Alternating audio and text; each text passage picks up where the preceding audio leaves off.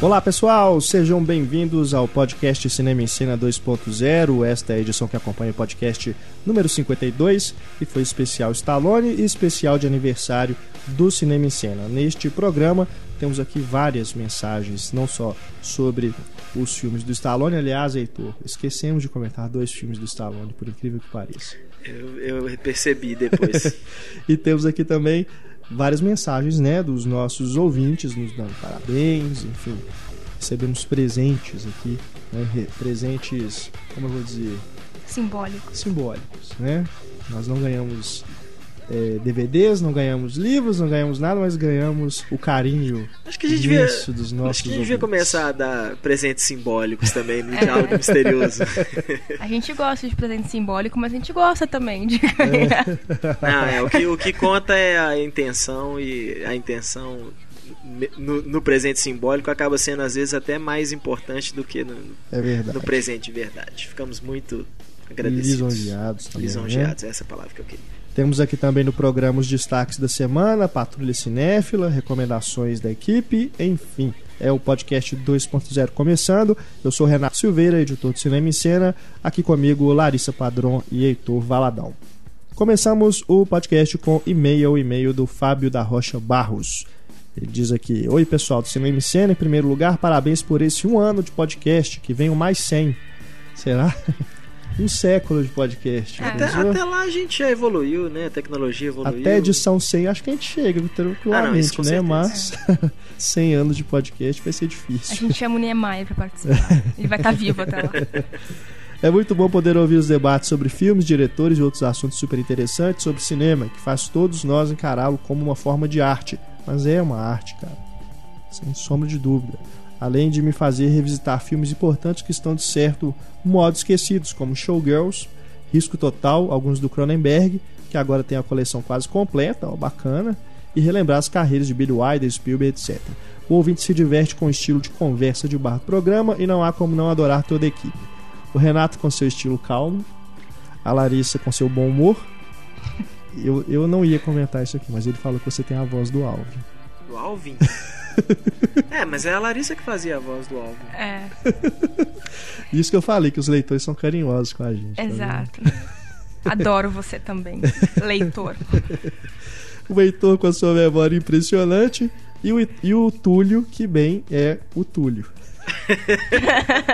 ele não tá aqui pra se defender. É. Mas ele é gostado. é, porque Dizer aqui que o Túlio é o primeiro cara que eu vi falar que indica Taxi Driver e Crash Estranhos Prazeres para se assistir em um encontro. Além das participações do Pablo e mais um monte de gente que só torna, só soma em qualidade. Falar do Stallone, além uma grata surpresa, uma excelente oportunidade de o ouvinte entender por que ele é um ícone hoje. Concordo sim que ele seja um ótimo ator e carismático e já fui muito criticado por isso, mas esse podcast valeu mesmo porque foi o que mais dei risada. A parte que o Renato comenta o título original do primeiro filme do Stallone e que o Pablo fica cantarolando uma trilha sonora de filme pornô me, me fez pausar o áudio porque eu não conseguia parar de rir. Tive que enxugar as lágrimas. Depois você vê o filme, então. É. você ri mais ainda. Enfim, parabéns mais uma vez e muito sucesso para toda a equipe de Cinema e Cena. Grande abraço a todos. Valeu, Fábio. E agora aqui temos o Wagner Adriano Segantinho. Ótima escolha do podcast 52, me surpreendeu, pois mesmo com muitos filmes marcantes, o Stallone acabou virando mais motivo de piadas nos últimos anos e sem dúvidas seus, seus últimos filmes, exceto, exceto Rock Balboa, que também gostei muito, reforçaram essa condição. O que muita gente esquece ou ignora é justamente que o ator ajudou a definir o cinema de ação dos anos 80 e trouxe com ele candidatos, entre aspas, que queriam estrelato de uma hora para outra. Sem dúvida, né? Stallone realmente aí acho que é o, é o padrão de qualidade desses Marshall movies. Né? Não é? E o Edilus Penido, que está se tornando Hélio Francis, meu velho Francis, diz aqui: Olá a todos. Parabéns mais uma vez por fazerem justiça a Sylvester Stallone ao evidenciar nos comentários do podcast 52 que ele realmente é um ator e não apenas um brutamontes avantajado e acéfalo como tantos o picham sem realmente conhecer a sua filmografia completa, espaltando apenas em coisas como Rambo 3. No entanto, eu não entendi o porquê de vocês não citarem Falcões da Noite, Nighthawks, de 1981. Será porque o título em português se assemelha com o de Falcão, campeão dos campeões, ou foi esquecimento mesmo? Acho que as duas coisas. Foi. É, eu Porque não sei, o meu foi esquecimento aqui, mesmo. Eu tava com a lista aqui, tava olhando os filmes dos anos 80 e tudo, né? E esse realmente eu não, eu não lembrei de levantar aqui na discussão. Mas o, o Nighthawks realmente merecia, né? Ser comentado. Né? Ele contracena com o Rutger Hauer. E tem o Billy Williams também filme. Teve alguns da década de 70 também que a gente não falou. Teve, né? teve. Tem o Fist também, né? A gente não comentou. Fist é do sindicalista, né? Uma coisa assim, né? Eu não vi, esse eu confesso que eu não vi. Mas também eu vi, eu vi ouvintes falando que a gente não comentou dele. Enfim, tá aí. Então a lembrança, o Nighthawks também vale a pena vocês conferirem. Daqui a pouquinho tem mais e-mails pra gente. Vamos agora seguir para os destaques da semana. Destaques da semana a gente começa com a premiação lá em Veneza, né? Que teve uma polêmica aí na última hora. O Leão de Ouro foi pro filme Pietà, do Kink Duke. Só que, na verdade, o júri presidido pelo Michael Mann queria dar o Leão de Ouro pro The Master, né, Paul Thomas Anderson.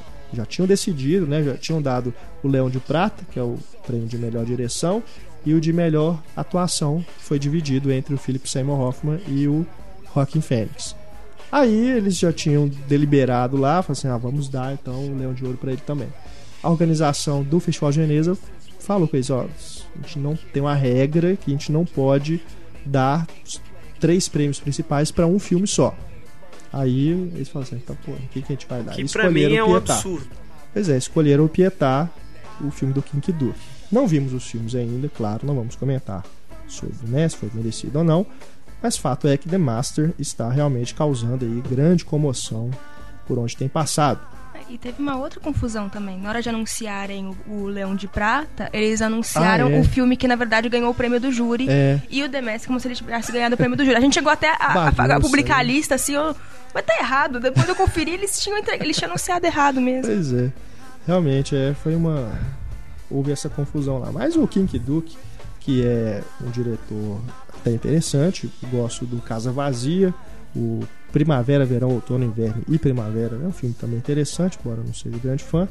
Mas ele é um diretor que caiu muito nos últimos anos, parece que agora está voltando aí com tudo, né? Esse filme, Pietá, foi, pelo que eu li, foi bastante bem recebido e, de acordo com informações que eu tive de pessoas que viram o filme, foi merecido. Então, a premiação foi justa.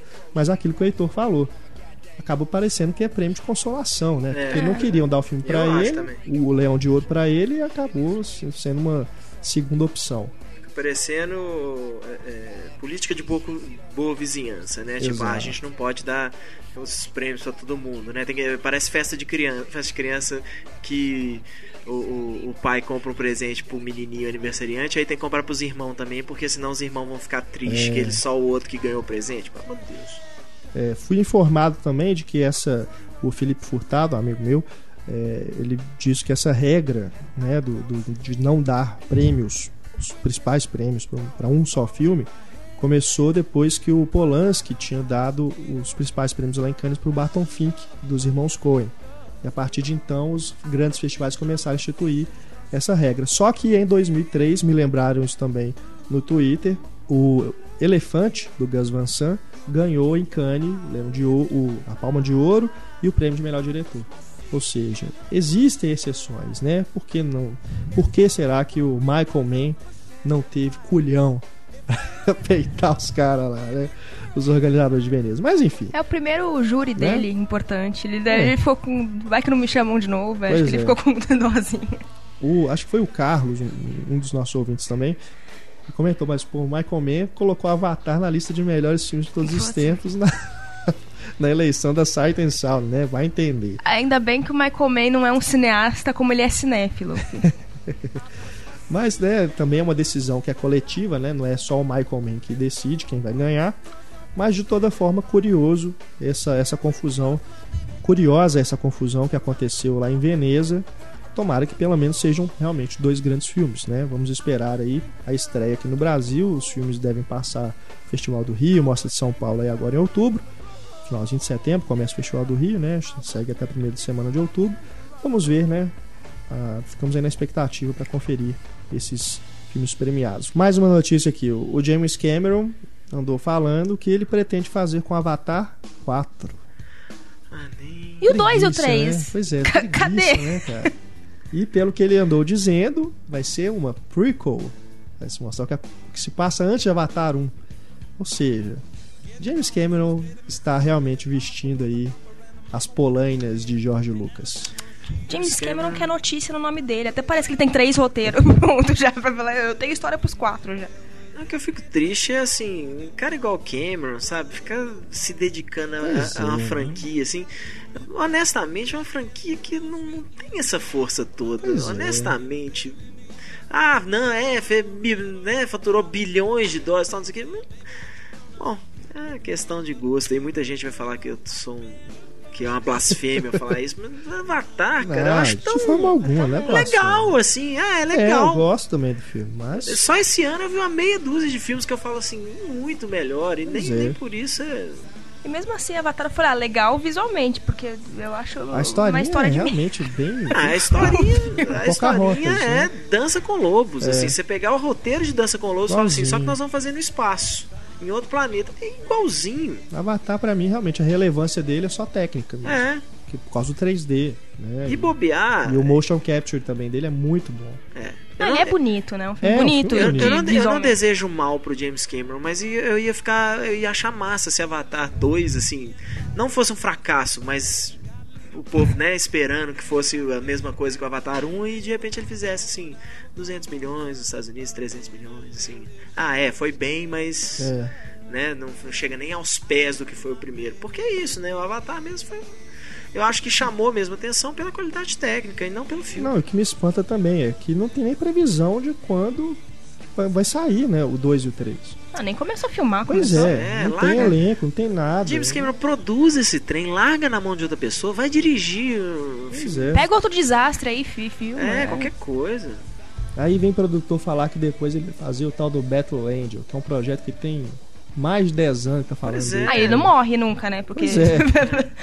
Não, ele fala, eu, eu li uma entrevista sair, com ele uma vez, negócio. ele falando que não, o Battle Angel eu não abro mão. Tipo, se alguém for fazer, sou eu. Eu não vou deixar não vou só que produzir e deixar. Pô! Você já viu o Battleland, o, o anime? Não. Muito bacana, cara. Esse sim, realmente. Eu gostaria de ver o, Cameron fazendo. Acho que poderia dar um, realmente um puta filme. Mas. Né? Pois né? é, larga alguém pra gritar ação só lá no set, só produz o filme aí. Falando em continuações, Before Midnight. Antes da meia-noite, né?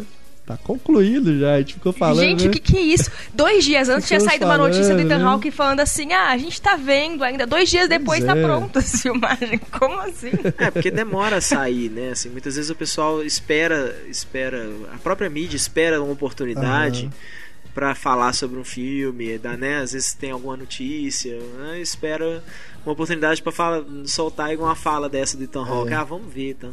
Porque falar que foi, é. realmente foi super rápida a filmagem. Pois é, pela própria estrutura dos dois filmes anteriores, né? A gente é. imagina que é uma coisa rápida de ser feita, né? Nem Eles figurante você tem. Ele está no contexto ali, né? Na cabeça e tudo. E acredito que eles improvisem bastante também.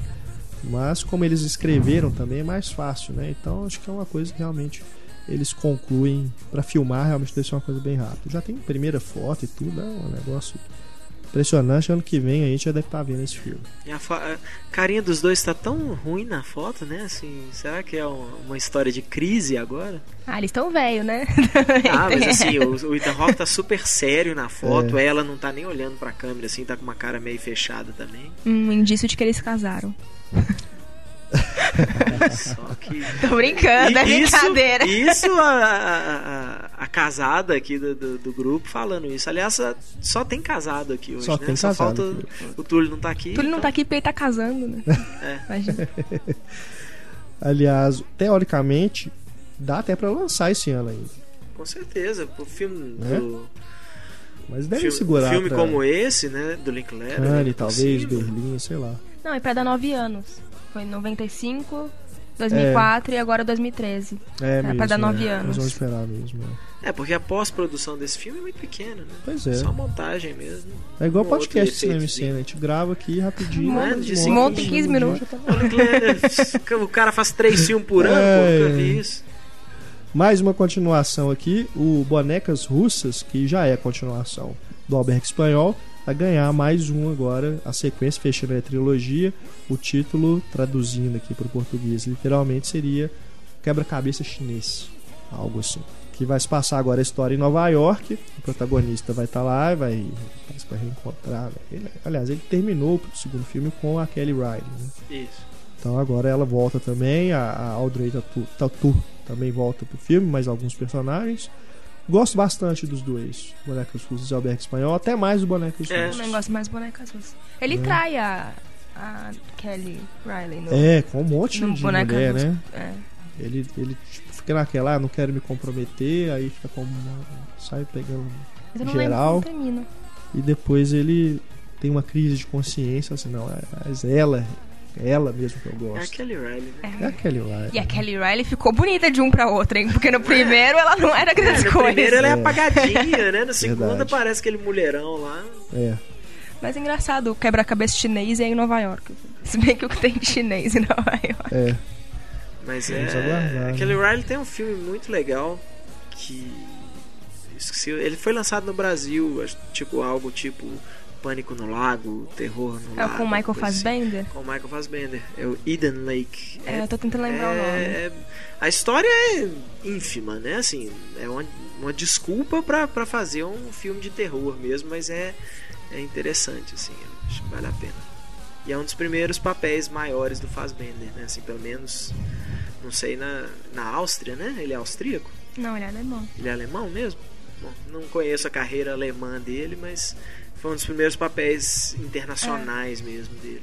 Que chamou a atenção. É, aqui no Brasil, dei uma olhadinha aqui, é o Sem Saída. Aqui no Brasil, o título em português desse filme.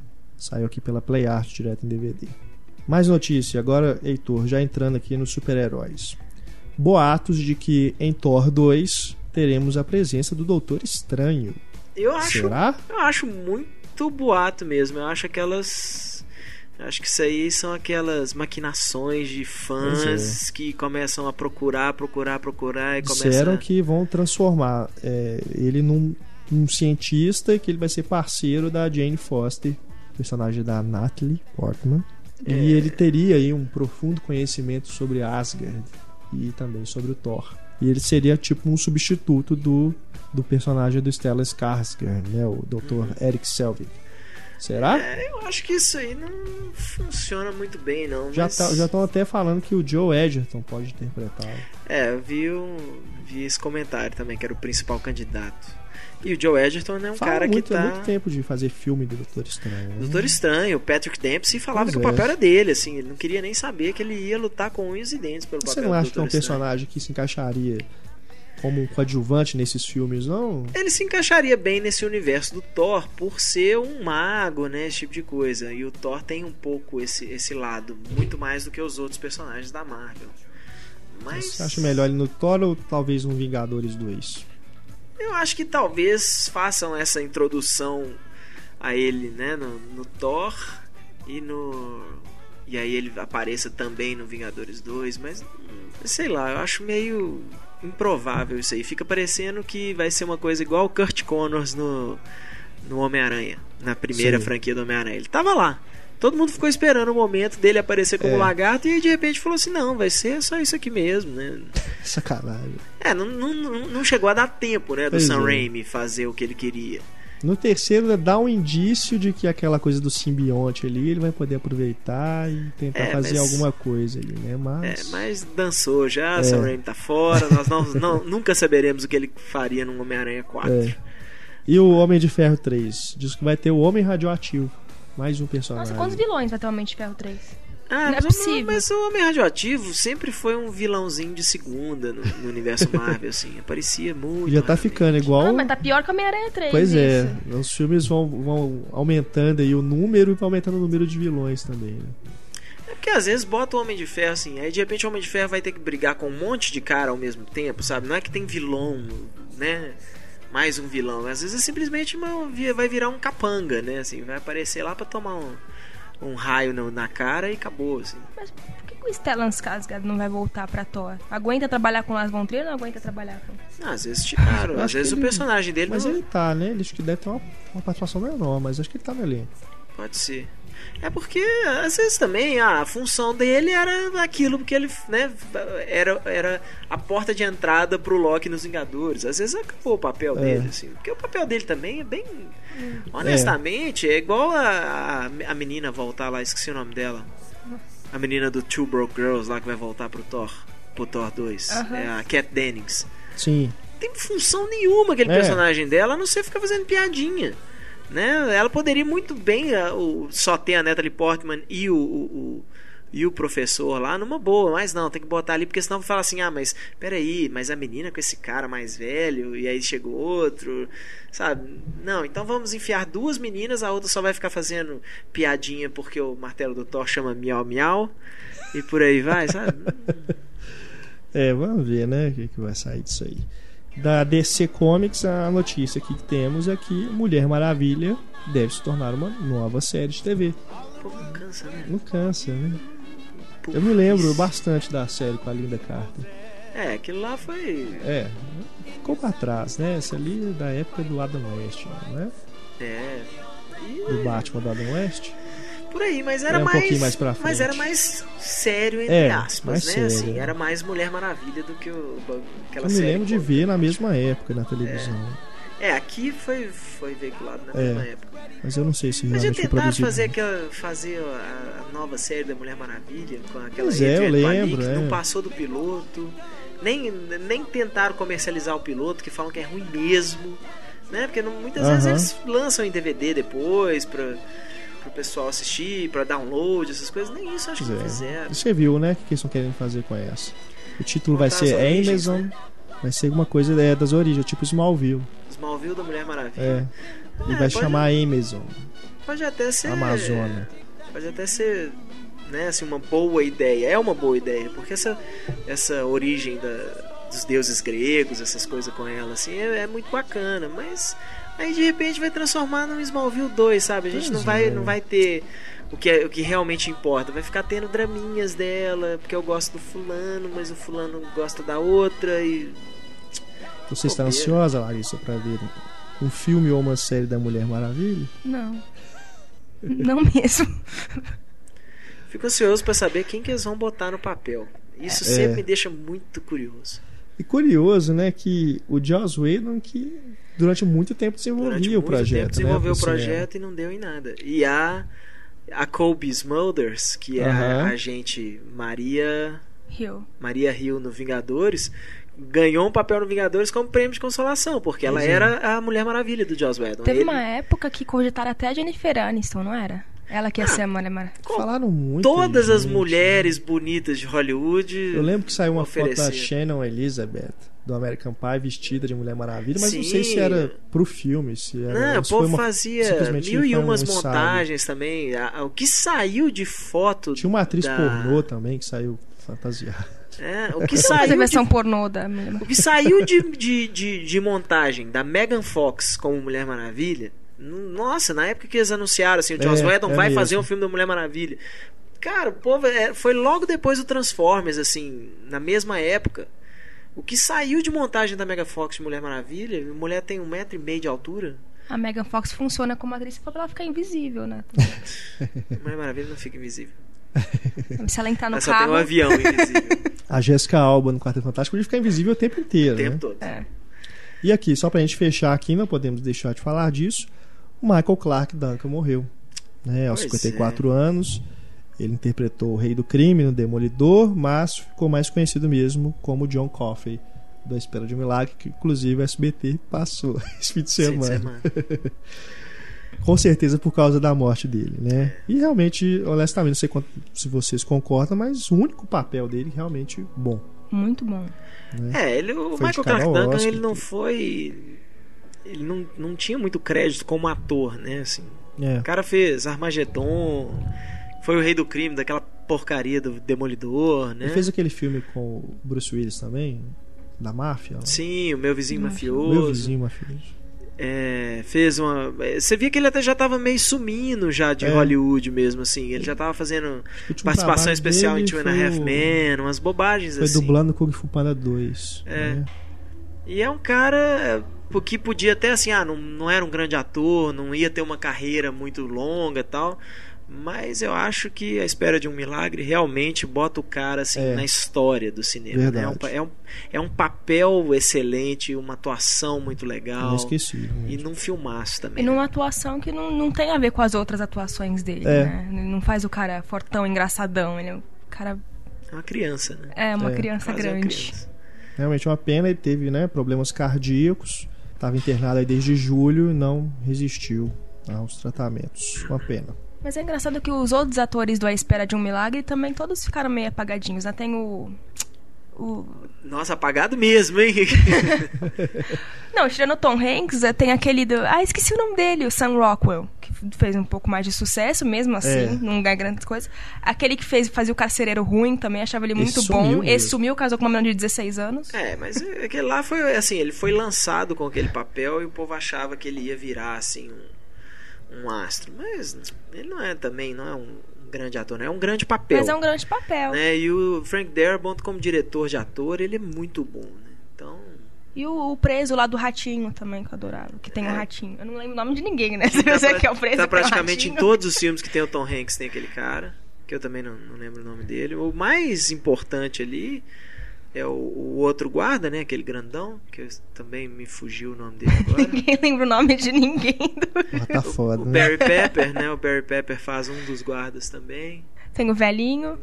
O diretor da prisão. É. Que é o Cromwell. É. James Cromwell. O, o carcereiro malvado é o Doug Hutchison. Isso, Doug Hutchison. Vamos ver o que ele fez. Ah, ele fez ele o fez Justiceiro em Zona de e aí, Guerra. Irmão, cadê você? Fiz é, o Lost. pequenos papéis, fez 24 Lost. horas. O último filme dele foi Justiceira Zona de Guerra. É, ele faz o que é uma bosta. O personagem dele é uma porcaria. Na verdade, os vilões são, são meio ridículos. E olha que são atores legais, né? Que o outro ator também que faz o, o retalho, que ele faz aquela série The Wire, é muito legal. É. Vamos seguir aqui com o podcast. Temos agora aqui o e-mail do Arthur de Souza Almeida. Olá pessoal do Cinema em Cena, essa é a primeira vez que escrevo para vocês. Acompanho vocês desde o início, nos anos 2000, quando passava no Cinema em Cena na TV. Teria como vocês colocarem para download partes dos programas ou até mesmo os programas inteiros daquela época? Cara, é muito, acho muito difícil. Vamos, vamos pedir pro Pablo, né? É, o Pablo talvez tenha alguns episódios em VHS. É. Então eu acho muito difícil a gente conseguir é, é, passar isso para YouTube. É difícil coisa. porque isso é na falecida é difícil não é, tem e-mails, TV né? Horizontes, Hoje, né? É. Que passaram. TV Horizonte que transmitiu o programa. Difícil não é porque hoje em dia tem formas de você transformar VHS em, em não, imagem digital. É. Mas, Mas eu, difícil eu, é achar, né? Difícil o, é achar as fitas e né, o Pablo está disposto a isso. Vamos fazer uma promoção. Quem conseguir mandar pra gente mais link de vídeos no YouTube com o programa de cinema é. em cena, ganha alguma coisa. Eu acho que até acha, né? No YouTube é. deve ter alguma coisa aí. Não, deve ter gente que tem VHS é. em casa. É. Mas realmente, o Arthur, acho Infelizmente, acho difícil a gente conseguir pôr isso no cinema em cena, pelo menos. Continuando aqui o e-mail dele. Voltando ao podcast, resolvi escrever para vocês neste em especial por dois motivos. Primeiro, na minha humilde opinião, esse foi para mim o melhor podcast até agora. Isso é engraçado, né? Sempre tem gente que fala que o programa. É o, melhor, o último programa foi o melhor até agora, né? Esse sinal de, que bom, que tá estamos melhorando. É, diz Arthur que ele adora muito Stallone. Também acha ele um grande ator e também por ser especial de aniversário de um ano, que é a mesma data do meu aniversário, 1 de setembro. Pô, parabéns, Arthur. Parabéns, Arthur. Você que ficou muito contente e que ficar muito feliz se a gente lesse o e-mail dele no podcast 2.0. Tá aí. Tá lido. Nosso presente simbólico. É. Realmente, alguns filmes do Stallone marcaram as infâncias de muitos garotos que, como eu, vi e revi vários de seus filmes. Lembro de várias cenas marcantes, mas tenho duas em particular a respeito do que o Pablo disse sobre Stallone se entregar a seus papéis diz aqui o Arthur. Lembro que quando vi o filme Condenação Brutal, nas partes em que ele é torturado, jogado na solitária e quando eles não deixam ele ter nem a visita da esposa, fiquei muito impressionado e com muita dó dele, de verdade.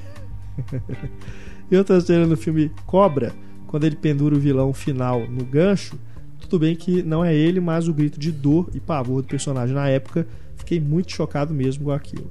Para finalizar, só queria citar uma participação, literalmente, um papel do Stallone quando fui ver o último grande herói no Minas Shopping. E o garoto, junto com o Schwarzenegger, vai à locadora e quando chegam na sessão dos estrangeiros está o Stallone na moto do filme Exterminador do Futuro 2. é mesmo, tem isso, né? Aliás, o Thiago Paz de Lira também lembrou dessa cena do último grande herói, mandou o link pra gente aqui com o vídeo do YouTube para vocês relembrarem essa participação especial do Stallone no filme do Schwarzenegger. E também o Thiago também nos deu os parabéns aqui pelo aniversário. Valeu, Thiago. E valeu, Arthur. Mais um e-mail aqui, Rafael Coelho. Como vocês conseguiram fazer um podcast sobre Stallone e não comentar sobre um dos mais interessantes filmes dirigidos pelo nosso querido gigante gentil? Os embalos de sábado continuam. Ah, a gente falou dele. É, a gente falou. É. Talvez a gente não tenha comentado mais, né? Como os outros, mas a gente comentou. O filme é interessante porque pega um grande sucesso, muda o foco, muda o gênero, mistura musical com estudo de personagem, mistura muito do próprio rock ao nosso querido Tony Maneiro. Em suma, é um filme que poderia tranquilamente ser listado lá no podcast de filmes subestimados. Ó, oh, e de quebra. Sério? Não sei se eu concordo. Eu também, né? é, também acho estranho isso aqui. E de quebra é o filme preferido da minha querida esposa. Ah, é por isso. É. Cara, a última vez que eu vi esse filme eu devia ter uns 13 anos de idade, mas honestamente não deve ser bom assim não. Também não. E eu lembro que eu assistia assim, porque meu irmão já era bailarino e tal, então lá é. em casa tinha sempre esse, esse interesse, assim, mas sei lá. Bom, valeu, viu, o Rafael, pela mensagem. Chegamos aqui à Patrulha Cinéfila. Começamos aqui com Eric Marcon. Bom dia, boa tarde, boa noite ou boa madrugada. Igualmente para você. O show Chamo... de Truman ele assistiu. É. Chamo-me Eric, sou leitor do site há aproximadamente dois anos e escuto o podcast desde o início. Vocês fazem um excelente trabalho. Valeu, cara. Infelizmente nunca tive muita coisa a adicionar, porém, após ver o absurdo que os canais por assinatura estão fazendo, resolvi externar a minha raiva através deste e-mail. Bom, preparando-me para assistir a O Vingador do Futuro nos cinemas, vi que a MGM HD transmitiria a versão original às 10 horas da noite de uma sexta-feira. Sentei confortavelmente em meu sofá e logo na sequência inicial, quando Schwarzenegger acorda do sonho, noto um borrão nos seios de sua mulher. Como estava cansado, deixei passar e achei que era alucinação. Mas na cena da mulher de três peitos, o caso foi gritante. O borrão tinha que ser grande, A mutante A mutante, ao invés de mostrar os três peitos, mostrou um belíssimo borrão. Fiquei muito irritado. Não há qualquer justificativa minimamente plausível, nem mesmo horário, para mutilar a obra original. Não cabe a meia dúzia de idiotas decidir o que pode ou não ser mostrado, diz aqui o Eric. Se fosse para não mostrar, que não tivessem transmitido o filme por inteiro, simples e principalmente ético. Pior de tudo, nesta hora me lembrei do Larry Flint, foi de ver toda a violência do filme do Paul Verhoeven intacta e alguns mamilos censurados. Como disse acima, a obra deveria ser transmitida em sua plenitude ou não deve ser transmitida. É uma questão de respeito. Mamilos são polêmicos. Sempre. Resolvi dar uma pesquisada na internet e percebi algumas reclamações dizendo que a TNT, no período da tarde, também mutila seus filmes, eliminando não. cenas de sexo ou muito violentas. A TNT, na verdade, mutila os filmes em qualquer horário. Qualquer horário, é. né? O que pode ser feito contra isso? Pergunta aqui o Eric. Nada. Nada, porque justamente porque. É porque, na verdade. Eles, eles compram os filmes, né? é, né? eles podem fazer o que eles quiserem. Canais né? como a MGM, a TNT, elas, eles são. Donos dos filmes. Não, não, não é nem questão de ser dono, é questão que a eles TNT são. É da Warner, se eu não me engano, né? É, não sei. Do grupo Warner. É o Ted Turner, né? É. O TNT. Mas o problema é que são canais regidos pelas regras americanas, né? Assim, então, e até aqui também, dependendo do horário, você não pode mostrar certas coisas, não pode ter palavrão. Então, é, é, acaba chegando para exibição aqui essas versões censuradas, né, que são exibidas nesse tipo de canal nos Estados Unidos. Então, não tem muito o que fazer. É. Infelizmente é assistir é você fazer uma conta no Netflix, é, é ou alugar na DVD, locadora, comprar em DVD. Aliás, nem o Netflix não é garantido. É. Netflix é no episódio piloto de Breaking Bad tem uma cena de, de nudez que na Netflix tá, tá, tá borrado também. Tá borrado. É, borraram os seios da mulher lá que aparece. Acho isso absurdo quando acontece em filme que você compra, né? Você compra DVD tem isso. Com certeza. O Era uma vez na América tem isso. É porque as pessoas esperam ver um é. filme leve. Pois Com é. pessoas que compraram uma vez na América. É? é, crianças estão é. é, acho ridículo. Não, e, e, é besteira, porque todos os aparelhos você consegue. Tem, tem aquele dispositivo que, dependendo da classificação indicativa, ele pede pra você digitar uma senha. Todos os aparelhos. Só você vê, tipo, coloca no Multishow de noite. Ele vai pedir pra você é. digitar uma senha. Então, é só perceber, classificação indicativa, esse programa precisa de senha. É fácil. É, Olha, puritanismo babaca, tem como resolver. Né? Eu acho que quem controla a educação, o que, que criança vê, ou não pode ou não pode ver, são os pais. Não, não, é, isso não pode ficar a cargo da emissora. Você tá passando o filme certeza. depois da. De, né, não, depois 10 das... horas da noite. É. Eu não boto nem 10, eu boto depois das 8. Se seu filho assiste televisão depois das 8 horas da noite, ele tem, você tem que estar preparado que ele vai ver coisa que você provavelmente não, não vai concordar que ele veja. E não é só a TV a cabo, não. A TV aberta mesmo. Com certeza, principalmente a TV principalmente, aberta. Principalmente, é. E realmente esse negócio, né? Isso, isso é, é, realmente uma babaquice. Você tampar o mamilo e deixar o, a violência. A violência, né? pois é. é cabeça, é. né? Faça guerra, sangue. mas não faça amor. Exatamente, é o puritanismo é babaca americano. Cara. Que os caras falam, né? Você nunca vai ver uma mulher nua num filme da Disney. É. Mas, né? O matando gente, explodindo as coisas. Não, isso não tem o menor problema, né? Foda. Não é à toa que americano é do jeito que é. Não é à toa que tem tanto é, é, sex offender, né? Porque é. os caras são é, os caras são mantidos no cabreço o tempo todo, é muito mais fácil um cara ficar maluco com esses trem. E não é à toa que você tem gente, né, sendo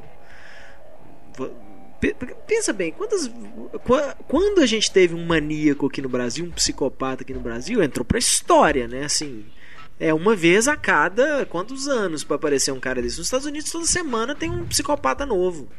Desde o Batman lá já, teve, já tiveram uns dois, né? Pois é. Bom, seguindo aqui, o, o Eric ainda deixou um PS aqui elogiando o podcast do Glauber Rocha. Segundo ele, foi irretocável e a presença do professor Ataídes foi iluminadora. Ele ficou curioso para conhecê-lo pessoalmente e descobrir a figura que este homem deve ser, realmente. Ah, ah, como diz Figuraça. o próprio Ataídes, ele é ineditável. É. Mas, é, uai, quer conhecer o Ataídes, é se matricular no curso de cinema da UNA, né? É. Aqui em Belo Horizonte. Aqui em BH é bem tranquilo, né? Você topar com ele aí no Humberto Mal da vida, né? Mostra de cinema, sempre encontra com ele. Leonardo Cunha também nos escreveu aqui para a Patrulha Cinéfila. Aproveito o tema do podcast aniversário para relatar um caso histórico. A Patrulha Cinéfila é antigo, mas ilustra o descaso com os clientes dos cinemas em geral. Fui ver Rock Balboa no já em plena decadência cinema do Minas Shopping. Na bilheteria me informaram: só você comprou até agora. Se ninguém comprar ingresso, não haverá sessão e te devolveremos o dinheiro. Creio que um cliente já bastaria para realizar-se a projeção, mas vai lá. Eu, que saíra mais cedo do trabalho para aquilo, seria prejudicado, mas ainda de certa forma entendi o lado do cinema. Por fim, mais dois ou três compraram ingressos e houve a sessão. Mas o pior veio no fim. Já vinha antecipando a montagem que acompanhava os créditos finais, tão alardeada na internet, e que cumpria o papel de mostrar o ícone que o personagem se tornara ao longo dos anos. Pois não é que o projecionista não cortou a projeção dos créditos, mas sim tapou o lado direito da tela, onde se veriam as imagens das pessoas nas escadarias, fiquei tão abobado que não tive reação. Fiquei meio sem entender. Só depois percebi o que acontecera e me revoltei muito. Ele queria que saíssemos da sala logo e as cenas dos créditos o atrasaria mais. Nunca mais voltei a tal cinema que não à toa faliu.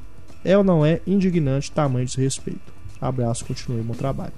Pelo que eu entendi, o cara deve ter colocado um papel na frente e tampou, né? Pra galera ir embora. Não ver que tinha cena depois dos créditos. Acho que era junto, né? É. Eles dividem a tela e de um lado passa as imagens. Nesse caso do Rock Balboa é o pessoal subindo escadas, né? Tem uma montagem de vários fãs. Eu, se eu não me engano, o negócio da, de ter não ter gente, né? Acho que se eu não me engano, se vender menos de 5 ingressos, a sala não é obrigada a exibir o filme. Mas o que, que, eles vão tem. fazer com a sala? Eles vão enfiar um filme lá de última hora? Não tem como, você não consegue mudar a programação é, de última hora. Aconteceu, ah, já... A sala tá lá, né? o filme também vezes, tá lá. Inclusive já vi filme sozinho na sala, assim. Não era nem cabine, sessão tipo, especial, não. Era sessão normal mesmo. No Paragem, então, direto já aconteceu Gente, isso. Não, não, faz sentido. Eles não podem mudar a programação de última hora. Nem, nem conseguem vender se mudar. Eles até já, já, já, já mudaram comigo. É, Foi aquele caso que estranho. eu contei outro dia no podcast. Mas assim, cheguei lá, eles mudaram na última hora a programação. Falaram, não, tá. Então você tá aqui, o ingresso você pode vir assistir o dia que você quiser. Você Você é. pode ver o filme, você pode ver o filme dia que você Mas quiser. o negócio de, de tampar aí, o negócio é realmente ridículo. Cara fez isso, pelo amor de Deus. E já é muito tempo, né? O cinema realmente faliu. Era do. Da Arte Filmes, se não me engano. Chamava É. Arte Minas, né? Era a Arte Filmes que comandava lá. Agora é da Cinearte, né? As salas lá estão estão mais salas, mais arrumadas e tudo. Cinearte que estamos aguardando a inauguração das salas do cinema Ponteio. Ponteio, é. Diz que o trem lá vai ser bom. Né? Tomara. Só pra gente encerrar aqui o, a patrulha, uma boa notícia. A famosa tela rasgada da sala 4 do Pátio Savassi aqui em Belo Horizonte foi O navio consertada. O navio chegou. Tá vendo? Essa tela agora tá beleza. Não tem mais por que boicotar a sala 4 do Pátio Savassi. Lá no Finalmente. Diamond já não sei, porque diz que a sala 6 estava com problemas também de tela suja, né? E disso, depois teve um leitor falou que no Del Rey, que aí já é cinearte, também tá com problemas lá. É, as salas do Diamond Mall eu, Savassi eu, tá eu espero pra ver em casa mesmo. Prefiro ver na, no- É, o Pato Savassi passando por uma reforma, né? A gente tinha até dito isso aqui no, uns podcasts para trás. O Pato trocou a gerência e realmente fizeram alguma coisa boa, né? A gente tá vendo lá. Não temos flashback nessa edição, porque todos os e-mails que já tínhamos aqui, não teve nenhum e-mail que recebemos sobre podcasts anteriores. né? Então vamos direto pro Diálogo Misterioso. Diálogo Misterioso especial de aniversário, que nesta edição premia sete pessoas, sete acertadores. Eu realmente esperava que mais pessoas, sabe, Heitor e Laís, fossem participar desse- dessa promoção. Que pena que não participaram, porque perderam chance de ganhar prêmios muito legais. Mas participaram mais de sete. Participaram de sete. então tá bom. Fizemos aqui o sorteio. Antes vamos. Podia participar É, menos de sete, que aí droga. às vezes eu ganhava o Tentei livro ficar, Cosmópolis. é. Curioso pra ler agora. Antes vamos dar a resposta do diálogo. Vocês escutam agora mais uma vez. You see, for my part, I look upon a promise as binding. Promise was never occurred to me. I command the king's ship, not a private yacht. We do not have time for your damned hobbies, sir. Diálogo do filme Mestre dos Mares, o lado mais distante do mundo, porque afinal de contas o Paul Bettany não podia ficar de fora das comemorações De do um podcast. ano, né? Paul Bettany que foi nosso padrinho A gente tem até o prêmio, Paul Better. né, no podcast Summer Movies, que aliás terá uma reedição este ano. O podcast 3, né? O de número 3 foi quando o Paul Bettany surgiu aquela acalorada discussão do Heitor com o Pablo se o Paul Bettany pagava o aluguel ou não. Bom, fizemos aqui o, o sorteio. Como eu disse, sete pessoas vão faturar. O primeiro sorteado fatura o kit Stallone, que é composto pelo filme Tango e Cash em DVD, mais um pôster dos Mercenários 2 e um chaveiro também do filme Mercenários 2, um chaveiro bem legal. Primeiro sorteado, atenção, é o número 28. A lista, vocês sabem, está aí na página do podcast. Vamos ver aqui quem é o 28. É o Vanderlei Silva. Parabéns, Vanderlei, que acho que nunca ganhou nada no Diálogo É, Misterioso. Primeira vez que é premiado. E tem já um fatura o lutador? kit Stallone. Anderson Silva. Não, além do Mas tem Anderson o Silva, Vanderlei, tem o Vanderlei Silva, Silva. mesmo, é. Ó, será que é ele? Que bom que ele ganhou então, em primeiro lugar. Ganhou o Stallone, né? Ó, coincidiu, bacana. Ô Vanderlei, brincadeiras à parte, parabéns, viu, cara? Manda aí pra gente o seu endereço completo pra gente poder mandar pra você o kit Stallone. Segundo ao quarto lugar agora, fatura um livro Cosmópolis, cortesia da Companhia das Letras. Cosmópolis, que é o livro que inspirou o, filme- o último filme do Cronenberg, está em cartaz aí nos cinemas. Número 25, fatura a primeira cópia do Cosmópolis, é o Carlos Carvalho. Parabéns, Carlos. Também fatura Cosmópolis o número 3. Daniel Medeiros, parabéns, Daniel. Você fatura Cosmópolis também. E a última cópia aqui do Cosmópolis vai para o número 30, que é o Arthur Almeida. Parabéns, Arthur. Parabéns por vocês três faturaram Cosmópolis. Seguindo aqui com o nosso Diálogo Misterioso de aniversário, o quinto ao sétimo lugar, os três últimos premiados, faturam livro Corações Sujos, também cortesia da Companhia das Letras. Corações Sujos inspirou o filme do Vicente Amorim. Temos aqui primeiro número 8, Vitor Campos Nunes. Parabéns, Vitor. Número 7, tudo pertinho. Alan Borba. Alan Borba, parabéns, cara. Mais uma aí que ganhou Corações Sujos. E por último, mas não menos importante, número 11. Matheus Leone. Tá igual o Mega Sena, né? Esses números pertinho do Matheus Leone, parabéns, cara. Parabéns a todos vocês, os sete premiados, Diálogo Misterioso de aniversário. Pedimos a vocês que nos enviem um e-mail no cinema.cinemicena.com.br com o endereço completo para a gente poder enviar os prêmios para vocês. Parabéns para todo mundo, muito obrigado a todos que participaram do Diálogo Misterioso. Na próxima edição 53 teremos mais um desafio, mais prêmios, não serão sete, voltaremos aos três premiados tradicionais. Então, na quinta-feira, no próximo podcast, participem e boa sorte para todo mundo na próxima vez, para você faturar também aqui conosco. Temos aqui mais um e-mail, agora o Marcos Davi Argolo Ribeiro. Parabéns ao podcast por este um ano e desde já desejo muitos anos de vida e sucesso. Vocês fizeram parte do meu ano. Meu primeiro semestre se resumiu a três coisas: trabalho, conclusão do projeto de final de curso e podcast de cinema em cena. Poxa. Ele podia fazer o trabalho dele de conclusão de curso sobre o podcast do é, cinema Eu espero, espero que ele não tenha namorada, porque senão ela vai ficar muito é. chateada. É. Né? Eu acho que você tá deixando Ou ela de lado, hein? Se você tem. Diz aqui o o Marcos. Sempre quando eu não estava fazendo os dois primeiros, eu estava ouvindo podcast, aprendendo mais sobre cinema e ouvindo dicas para filmes que ainda não assisti. Além de tudo, ganhei prêmio no Diálogo Misterioso. Foi a primeira vez que ganhei sorteio de alguma coisa. Ou seja, já é algo marcante para mim. Aliás, teve várias outras pessoas que mandaram pra gente falando. E é a primeira vez que eu sou sorteado alguma coisa. Que bom, né? Que a gente tá redimindo né, essas pessoas aí que nunca ganharam nada em sorteios. Nossa. Ele Estamos vingando vocês. É, o Marcos escreveu aqui pra gente sobre aquela polêmica sobre o Rock ganhar ou perder a luta na versão dublada do Rock Lutador. Ele diz aqui: na versão dublada, o anúncio do vencedor da luta é feito da seguinte forma: Senhoras e senhores, os lutadores Rock e Apollo chegaram ao final do 15º assalto e não houve vencedor. A luta terminou empatada. É, na versão dublada. Na versão original eles deixam bastante claro que o Apollo ganha por pontos. É. Só que o Apollo fica puto, né? Que é. ele fala, tipo, ganhar por ponto, caramba, ele quer ganhar nocaute, porque uh -huh. para ele é um absurdo o Rock ter aguentado até o final pois da luta. É. E o legal é isso, né? A vitória do Rock é essa. Durante o filme inteiro o Rock fala assim que ele não tem a menor esperança de ganhar aquela luta, que ele não, não acha uh -huh. que, ele, né, que ele tem condição de ganhar, mas que ele vai, vai aguentar o máximo que ele conseguir e tal, que para ele aquilo já é uma vitória. É.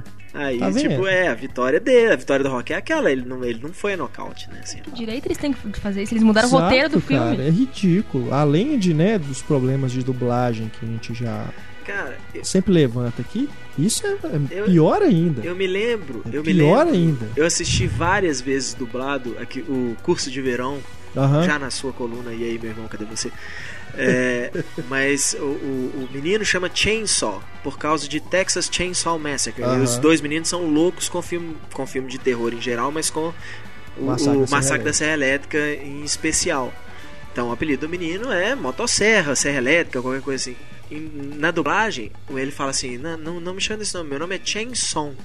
Aí o cara fala assim: o que, que é isso? É, é... Aí ele fala: é um chinês que vive sozinho. Ah, você tá brincando. O que, que é isso? Eu não lembro disso, não. Eu lembro disso, assim, perfeitamente, mas provavelmente que eles queriam manter o, o som do nome do menino, né? Aí ele fala, não, meu nome é Chainsaw. Enfiar uma piadinha ruim. E aí fala que é um chinês é. que vive sozinho. Ridículo. Nossa, porque, porque o professor ainda lembra, na hora que ele fala, meu nome é Chainsaw, aí o cara fala assim, tipo Black and Decker, ele fala tipo Texas Massacre. É isso. Em inglês, né, no original. Pelo amor de Deus. E no negócio, eles simplesmente mudam é, o Marcos escreveu aqui, ó, pouco mais de 10 segundos depois do, desse anúncio, né, na versão dublada do rock, o Apollo Creed ouve algo e começa a vibrar. Só que no DVD que tem aqui, nada é dito e essa vibração é muito estranha. Essa vibração acontece porque, na versão original, é feito o anúncio das pontuações dos juízes, dando a vitória apertada para o Apollo. No momento em que a Adrian abraça o Rock, dá para ouvir ao fundo o anúncio do Apollo como campeão mundial. Na versão dublada, todo o anúncio da pontuação e da vitória foram retirados. Um crime. É, porque uma luta de boxe não tem como acabar empatado. Absurdo. Não tem como, é, É, ponto. são 15, é. O nocaute é uma acontecendo coisa que dessa? acontece. Ah, beleza, você ganhou por nocaute, pronto. Os pontos já nem né, não interessam mais. Aham. Mas tem ponto. Boxe tem ponto. Pois Né? é. Não- não é- é praticamente impossível uma luta de boxe acabar empatada. É, eu nunca vi também. Nem não eu. Não, não, não me lembro de um caso famoso de uma luta ter acabado empatada. Não tem como, são 15 rounds. É, É um número pontos, ímpar. Né? É. Ah, Não, eles- mas não é só por round, assim, É. vencedor do round, não. Tem ponto mesmo, contagem de ponto, eu acho. Mas aqui, o Rock, inclusive, vai sair agora, se não me engano, em outubro, aqui no Brasil, finalmente a coleção completa em Blu-ray. Realmente. Finalmente. Esperamos. Por mais aí que os saudosistas gostem É. das dublagens da Rede Globo, mas esperamos que Vamos talvez ver, né? tenha sido dublado corretamente agora. Temos aqui agora o Márcio Vilauba, ele que é lá de Perth, na Austrália. Olha. Olá, amigos do Cinema em Cena. Em primeiro lugar, parabéns pelo primeiro ano do podcast. Um espaço democrático, inteligente e muito divertido. E já faz parte das minhas manhãs de quarta-feira e sexta-feira. Escuto nesses dias por causa do fuso horário. A respeito do último podcast 52, Stallone, na minha opinião, é um ícone do cinema e está entre os maiores atores de ação de todos os tempos. Um cara que tinha tudo para dar errado, conseguiu com muita força de vontade e dedicação vencer em um universo fútil e complicado que é Hollywood. Gosto da maioria dos filmes dele, os meus preferidos são Copland, Rambo, o primeiro, Programado para Matar, Rock, Rock Balboa, Daylight, Risco Total. E o Rock Balboa tem uma das melhores falas do cinema que diz muito até da vida pessoal do Stallone. Sem medo, posso dizer que já me ajudou muito na minha vida também, em alguns momentos mais difíceis. Ele colocou aqui. Vamos, ouvir, vamos ouvir o diabo, né? a fala do Stallone. Let me tell you something you already know. The world ain't all sunshine and rainbows. It's a very mean and nasty place, and I don't care how tough you are, it will beat you to your knees and keep you there permanently if you let it. You, me, or nobody is gonna hit as hard as life. But it ain't about how hard you hit. It's about how hard you can get hit and keep moving forward. How much you can take and keep moving forward. That's how winning is done. Que é, ele colocou aqui o diálogo que ele fala, começa falando, né, o, o mundo não é só sol, né, e arco-íris e tudo, aí fala que você tem que o que mostra que você realmente é um vencedor é quanto que você consegue aguentar, né, as porradas que você toma ao longo da vida. Que é o Rock 1, né? É o rock, né? É aquele discurso que ele faz pro filho dele, não é? É. É. Toda palestra de autoajuda tem esse, tem esse trecho. Pois é. E o Que é muito legal que no, no próprio filme ele fala com o menino lá, né? Ele fala com o adversário dele, tipo, só, só acaba quando acaba. Aí o cara fala É. assim, isso aí é dos anos 80? É, deve ser dos 70. Até o. Stallone fala, tipo, é, tipo, virou Aham. jargão, essas coisas. O Márcio diz aqui também. Gosto muito também da cena do Cobra, quando ele chega em casa depois de ter matado o cara no supermercado. Ele chega batendo e empurrando os caras estacionados na frente do prédio dele. Sobe pro apartamento, abre uma caixa de pizza velha, corta a pizza com uma tesoura. Tudo isso com seu belo Ray-Ban. Muito tosco, mas divertido. Isso E, é e ótimo. o palitinho de fósforo na boca É. também, não podemos esquecer. E aí, é, esses caras que ele empurra, né, no, no estacionamento, os caras estão fumando maconha. Ele dá- uma lição de moral nos caras. Vocês ficam aí fumando maconha. Vagabundo. Vocês vão ver daqui que vocês vão É parar. você que financia essa merda! Muito bom. Obrigado, Renato Silveira, Heitor Valadão, Larissa Padrão e Túlio Dias por falarem de cinema com tanto amor e dedicação. Parabéns novamente, muito sucesso, pois vocês merecem. PS, quando vocês quiserem visitar a Austrália, a minha casa está aberta para vocês. Uhul! Ó, que beleza! Mais um presente. Renato tá de férias em outubro agora. Eu vou pra aí, cara. Roberto Ruiz agora. Olá a todos do Cinema em Cena. Foi com grande satisfação que ouvi o programa de aniversário comentando sobre Stallone. E enquanto ouvia, fui pensando em tudo que ao longo dos anos fiquei sabendo sobre os filmes dele. Fiz uma pequena lista, que é claro, não precisa ser toda lida, mas que espero sirva para vocês caso desconheçam esses fatos. Eu dei uma resumida aqui, viu, Roberto? Primeiro aqui, ó, o roteiro do Rock Lutador foi escrito por Stallone, mas foi digitado, digitado não, né, cara, datilografado, numa velha máquina de escrever pela esposa dele na ocasião.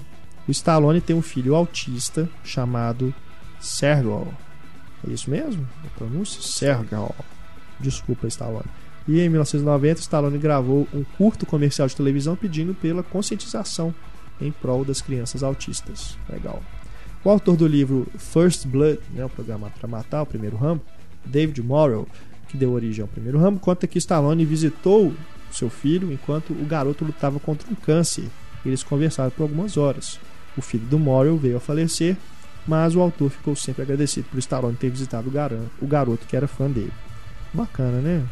E mais uma curiosidade aqui: as pessoas parecem esquecer ou desconhecem, mas quem realmente escreveu o roteiro de Rambo 2 foi o James Cameron. Sim. Aliás, o Cameron disse que o Stallone pegou o roteiro original, reescreveu tudo e colocou aquela patriotada toda. E o Cameron acabou como co-roteirista. Outro que reclama por Stallone ter reescrito o roteiro é o Norman Wexler, que diz que o Stallone transformou o filme Os Embalos de Sábado Continuam em o rock da Broadway. e os roteiristas originais de Assassinos, os irmãos Wachowski, da trilogia Matrix, reclamaram que o roteiro foi todo alterado, não sei se por Stallone ou por outra pessoa, e por isso o filme se transformou em um filme de ação genérico. É, isso aí foi coisa do Joel Silver mesmo, que inclusive Produtor, né? é que ele produziu o Matrix, né, com, com os irmãos Wachowski.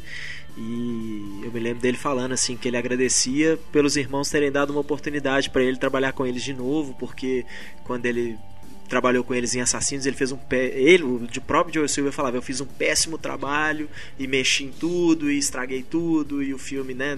Não é à toa que o filme não foi um, su um grande sucesso e tal, porque. Né, enfim. E ele termina aqui, para o Heitor.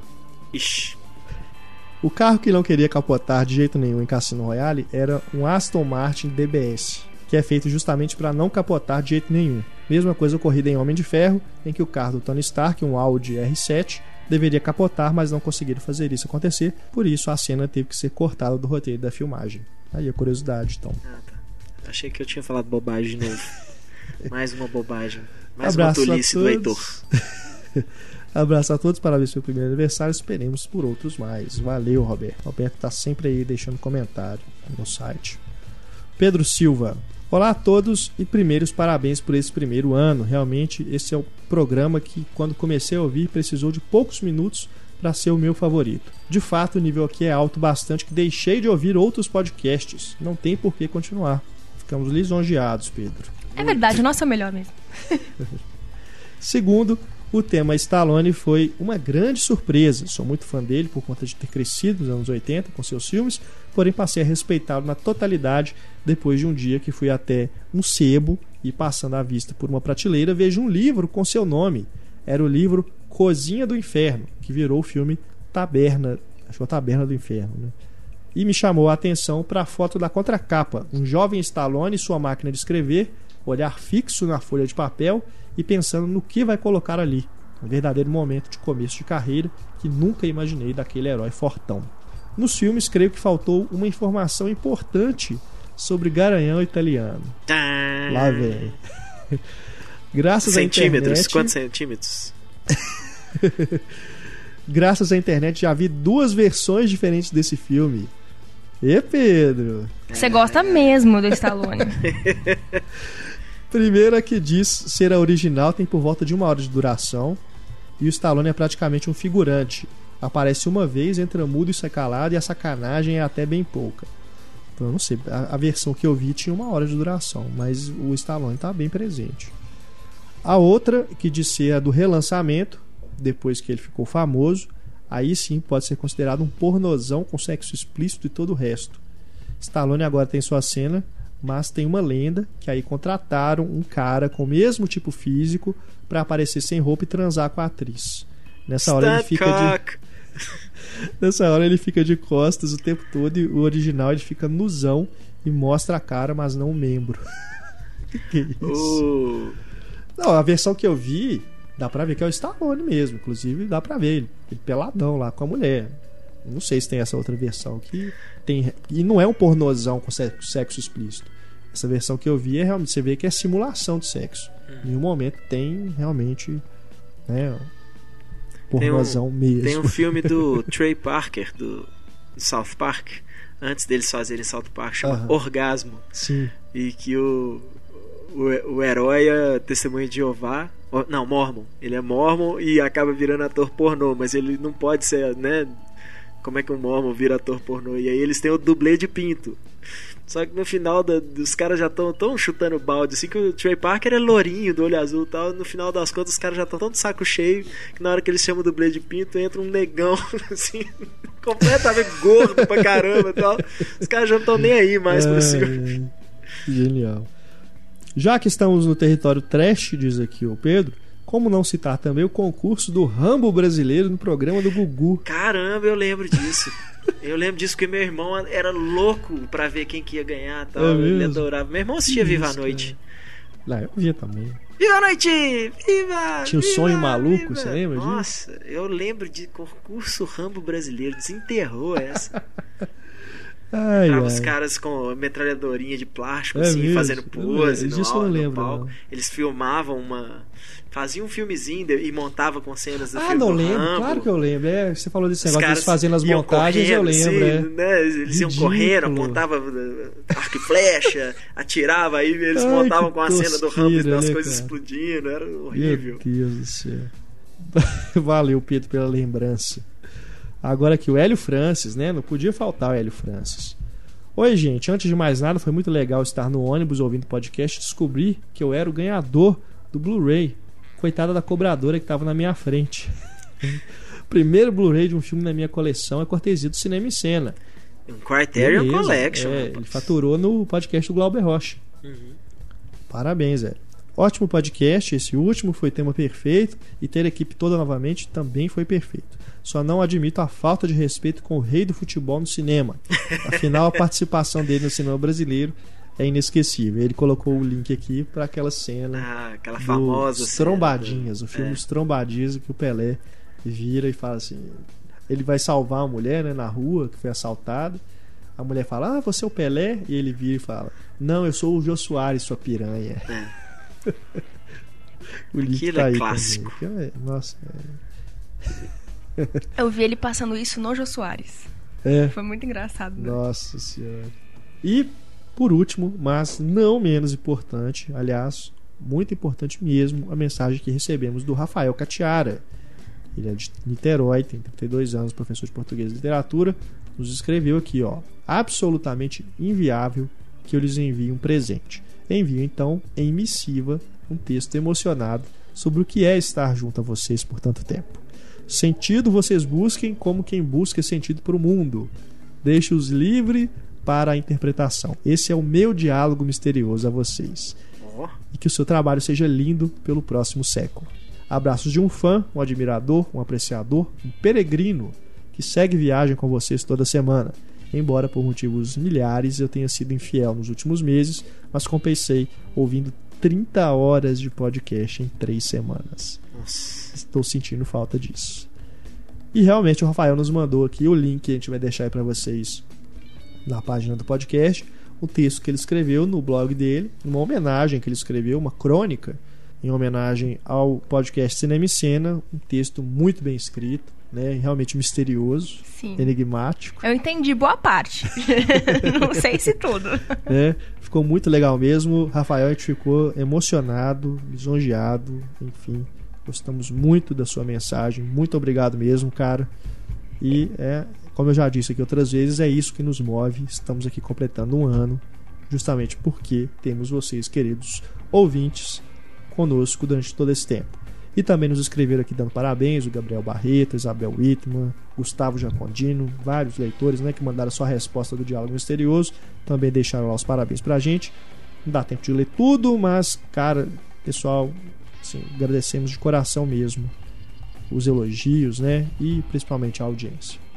Não, o texto do Rafael Cachara foi mais do que um presente simbólico. Foi, é, foi mesmo. Foi um presentaço mesmo. É mesmo. muito bacana. Hora do Cinema e Cena recomenda pra gente terminar aqui o nosso podcast 2.0.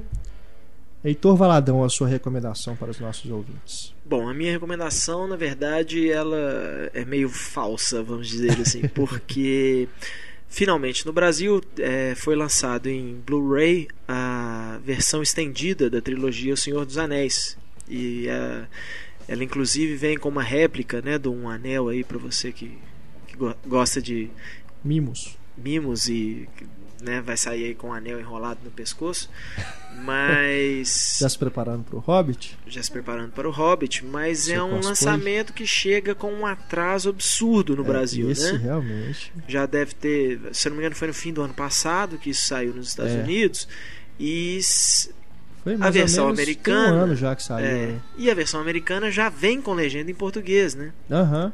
Uhum. Então, assustadoramente a Warner brasileira deixa para lançar isso quase com um ano aí de atraso, provavelmente tentando, né, é, é, ganhar aí com o lançamento do Hobbit, mas não faz muito sentido porque eu me lembro que quando estava saindo o Blu-ray, esse, esse box nos Estados Unidos, estava saindo aqui no Brasil em DVD as versões estendidas, que durante anos e anos e anos o pessoal ficou esperando, né? Os fãs ficaram esperando quando que a Warner ia lançar essas versões estendidas aqui e nunca que saía, né? Pois Aí é. lançaram ano passado. Quando e, saiu o Blu-ray. E o preço, se você tiver uma forma de trazer dos Estados Unidos sem pagar imposto, né? O, o preço americano é muito mais baixo do que é, o preço brasileiro. Verdade. Ainda às vezes até um às vezes até pagando imposto, dependendo, né? Porque é. lá já não é mais um grande lançamento. Não é lançamento, é, então, dependendo do preço que você encontrar nos Estados Unidos, bobear até pagando o imposto, você consegue comprar mais barato do que a versão nacional. A gente vai colocar, né? Agora a gente tem a Cinema e Cena Recomenda no Sim. site também. A gente vai colocar os links aí para vocês que quiserem comprar, tanto comprar a versão nacional, Quanto se quiser a versão americana Sim. também, ou britânica, enfim. Tem as opções aí para vocês. Larissa Padrão e a sua recomendação para os nossos ouvintes? Bom, para quem gosta de adivinhar minhas recomendações, hoje não tá difícil, porque minhas recomendações geralmente são Mostra, o Allen e o Hitchcock. e hoje não é diferente. Qual dos três será? é, esse final de semana assisti um dos filmes, assim, acho que um dos mais diferentes do Hitchcock. Não, ele tem bastante suspense também, mas é um filme muito mais focado no drama e um belo de um drama com Henry Fonda, que é O Homem Errado, que também é com a Vera Miles. E é, é um filme muito diferente, assim. Tanto o próprio Hitchcock apresenta ele, porque é um filme baseado em fatos reais, sobre um homem que é preso por engano. E é, vale a pena assistir porque é muito diferente, assim. Você reconhece todos os elementos do Hitchcock, mas ele destoa bastante do resto da filmografia dele. Então, eu recomendo ele. Bacana. O Homem Errado, aliás, falando em Hitchcock, será lançado em outubro um box com 14 filmes do Hitchcock em Blu-ray. Esse box vai sair aqui no Brasil, já está confirmado, mas também não sabemos ainda como será a embalagem aqui no Brasil, né? Mas o preço, pelo que eu vi aí de não sei se já está em pré-venda, mas o blog JC, né, o, Blu-rays legendados, esses veículos que também são mais focados em lançamentos de home video, já colocaram que o lançamento deve sair por aí cerca de 500 reais. Então você já imagina que vai ser um negócio caprichado. De qualquer forma, na Europa, pelo menos, no, na Inglaterra, essa coleção também já está em pré-venda. É, e todos os filmes lá têm legenda em português. Então acredito que será a mesma coleção que chegará aqui pra gente. Vale a pena, né? Quem, quem gosta do Hitchcock, aliás, quem não gosta também tem que comprar, porque é obrigatório. Quem não gosta, quem não gosta da normal. Gostar. Aprenda a gostar, né? Então esse box não tem o Homem Errado, que a Larissa indicou, mas tem vários clássicos, vários outros clássicos dele. Tem o Corpo que Cai, Psicose, Janela Discreta, Homem Sabe Demais, enfim. Vários filmes aqui. A gente coloca aí também o link para vocês, estiverem interessados, já garantirem né, a, a, cópia de vocês. A versão, inclusive, britânica, tem, tem o box normal e também tem uma versão que vem com o livro, com a assinatura do Hitchcock, vem uma embalagem super bacana. Vale a pena dar uma olhada aí para você que, né, que quer ter a sua coleção aí cada vez mais Completa. Completa. Bom, a minha recomendação, para a gente encerrar aqui, é o livro Realidades Adaptadas, lançamento recente da editora Aleph, que é um livro que reúne contos do Philip K. Dick que foram adaptados para o cinema. Tivemos aí o Vingador do Futuro, a refilmagem, né, chegando aos cinemas aí recentemente. Esse livro, ele inclui também aqui esse conto que, que inspirou o Vingador do Futuro, o título original bem legal, inclusive. Lembramos para você a preço de atacado. Também tem aqui o, o segunda variedade, é o conto que inspirou Screamers, Impostor, que inspirou o filme Impostor. Esse acho que é o único que eu não vi. O relatório minoritário, né? Vocês já imaginam que é o Minority Report. O Pagamento, filme do John Woo. com Ben Affleck. O Homem Dourado, esse virou o Vidente. E Equipe de Ajuste, que é o Agente do Destino. Então vale a pena conhecer né, as histórias originais, todas aí reunidas numa única edição. O livro com o título aqui, o nome da coletânea, Realidades Adaptadas. Vale a pena conferir e saber né, a origem desses filmes que são bem legais. Né? Tirando o Vidente. o impostor também não é grande coisa, né? É, esse impostor o... que eu não vi. Blade Runner também é do, do mesmo autor, não é? É, também é do Philip K. Dick, só que esse é um livro mesmo, né? Uhum. não é um conto. Então você vê que o cara só escreve é? coisa que gera filme ruim, né? pois é. É isso aí, pessoal. O Túlio não está aqui presente nessa edição, a então a música tem nós vamos tirar aqui no 2 ou 1 um para ver quem vai indicar. Tá bom? Aproveitando então a semana passada que finalmente o pessoal começou a receber aí seus Vingadores, é, e muita gente reclamou na época que a música do Nine Inch Nails que tocava aí no trailer dos Vingadores não estava presente na trilha sonora do filme.